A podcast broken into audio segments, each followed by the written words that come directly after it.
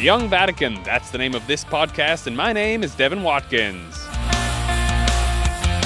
I'm inside Vatican City, where over 300 bishops and experts from around the world are discussing the Catholic Church's relationship with young people. Does it make much sense just as bishops speaking about the youth without hearing the youth first? That's Cardinal Oswald Gracias. He's from India. Sounds like he's got an open mind about listening to young people. And it's a good thing, too. The Cardinal is a high ranking official at the Vatican. He's talking about the Synod of Bishops on Young People, the Faith, and Vocational Discernment. The Synod, it's very rich. This one has had very specific focus on the youth, and the youth were very involved in the preparation. So, Cardinal Gracias, what do young people want? Listen to us, take us seriously, allow us to make mistakes if we make mistakes, trust us to take responsibility, give us better liturgies, give us the Word of God, make it relevant to us, answer our questions let us have a God experience in the liturgy. That sounds pretty close. This is our youth. They love the church, want to work for the church, want to make their contribution. The church has a great future with the youth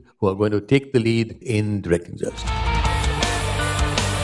This synod is about bishops and young people listening to each other. So let's hear from that great future of the church. My name is Percival Holt. I'm from India. I'm 25. 25, you are young. And I will remain for years to come. Years to spread that young enthusiasm around the church. It's about exploring life. You look at everything with positivity. So I think that's the best part about being young. You don't feel a burden or a struggle of doing anything. So has Percival had to struggle with bishops not listening to him? Excitingly, so far, I have not seen a rejection or a sense of a barrier or not open to our speech. I think they are open to at least understanding. I think for them, this is like an opportunity to maybe understand what we feel, what we have to say. Both Percival and Cardinal Gracias are from India, as if you hadn't picked that up already. I'm from India. Okay, so does what they're saying here in the Vatican have anything to do with what's going on back home um, in India? Yes, I think all this applies a lot in my country also, where I think globalization and technology advancement has been very rapid in the past few years.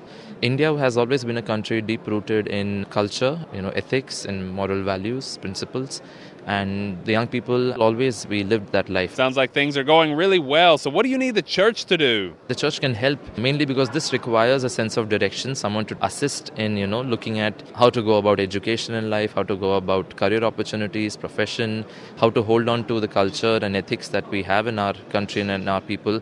So i think the church as animators as leaders as institution can help you know giving that holistic development to young people to give that sense of direction to them